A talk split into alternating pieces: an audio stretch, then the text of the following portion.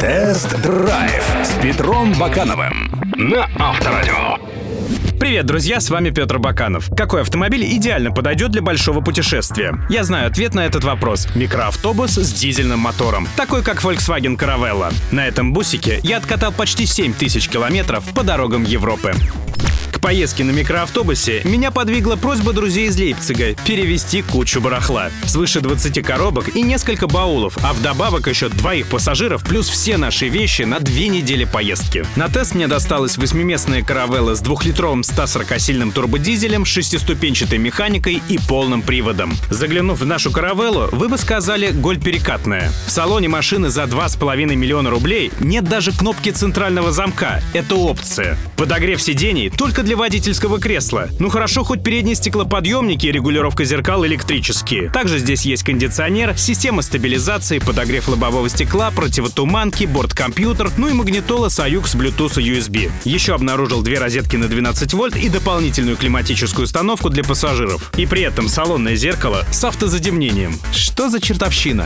Дело в том, что у Caravella нет фиксированных комплектаций. Существует начальный набор, который можно дополнить опциями по своему вкусу. И у Volkswagen на этих опций сотни, если не тысяча. Менять можно все, что угодно, включая длину колесной базы. Наша каравелла представляла далеко не все возможности трансформации салона, которые могут быть, но и этого хватило выше крыши. У сидений второго и третьего ряда нет регулировок, и выполнены они в виде сплошных трехместных диванов. Чтобы пройти на галерку, нужно откинуть боковое кресло дивана второго ряда. А если оба этих дивана сложить либо вообще вынуть из машины, то образуется огромная комната размером 2,5 на метр семьдесят с высотой потолка метр 40. Грузи хоть тонну. Но даже в восьмиместном варианте позади кресел остается отсек на 660 литров. Этого мне сполна хватило, чтобы распихать основную часть поклажи, а сами сиденья использовать как кушетки для сна.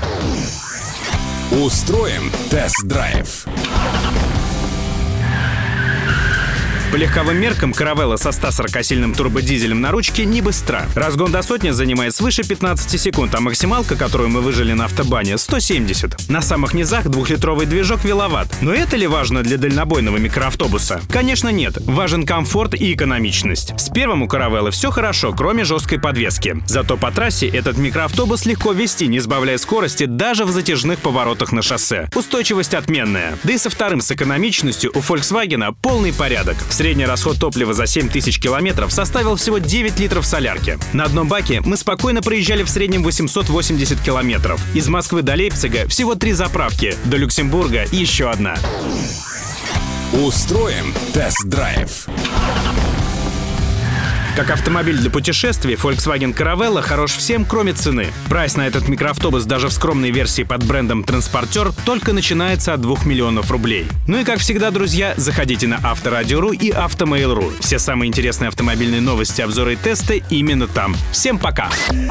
Тест-драйв с Петром Бакановым на Авторадио.